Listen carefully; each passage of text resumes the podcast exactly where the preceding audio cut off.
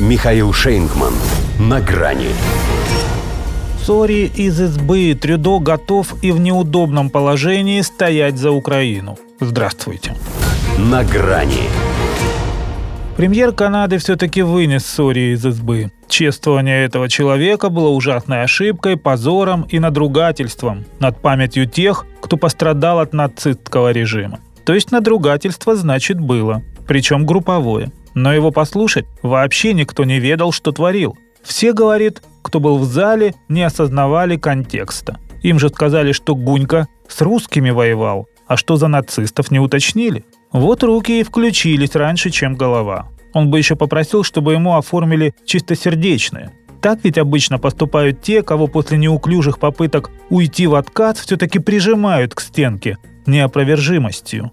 Хотя, с другой стороны, вину-то он на себя так и не взял, потому что не виноватая я он сам пришел. Ну, в смысле, спикер парламента привел. Надо было их сразу по разным камерам развести, чтобы договориться не успели. А теперь Трюдо, как условились, все народ увалит, который в политике все равно уже не жилец. Мы все признали, что это была серьезной ошибкой со стороны бывшего главы парламента. И пока мы решаем, кто будет следующим спикером, я знаю, что мы все хотим знать, как сделать так, чтобы такие ошибки никогда не повторялись. Но это просто. Записывайте.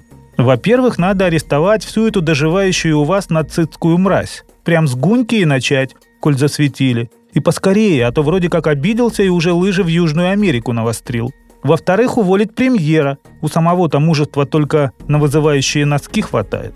Ну и, наконец, отказаться от поддержки нового укронацизма. Попросить прощения тоже, конечно, дело, но почему Трюдо не извинился за памятник СС Галичине в Оквиле, за свою вицу Фриланд, не за то даже, что внучка гитлеровского паршивца-хомяка, а потому что с Гунькой вместе состоит в канадско-украинском конгрессе, в этом логове всякого их бандеровского сброда. А дружочка своего киевского почему покаяться не заставил? Впрочем, это как раз понятно, чтобы не свидетельствовал против себя. Для подтверждения его алиби Трюдо даже официально ему посочувствовал. Он же, бедолага, так ладошки себе отбил, обхлопывая карателя.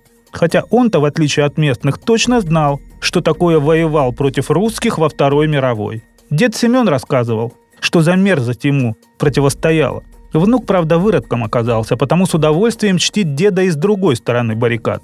А перед ним за это еще и расшаркивается. Канада глубоко соболезнует президенту Украины, которого сфотографировали аплодирующим Гуньке. Ну, это лишнее. А вот деньги ему за то, что натерпелся, светясь от счастья, самое оно. Ему сейчас как раз свору таких же гуник у себя кормить надо.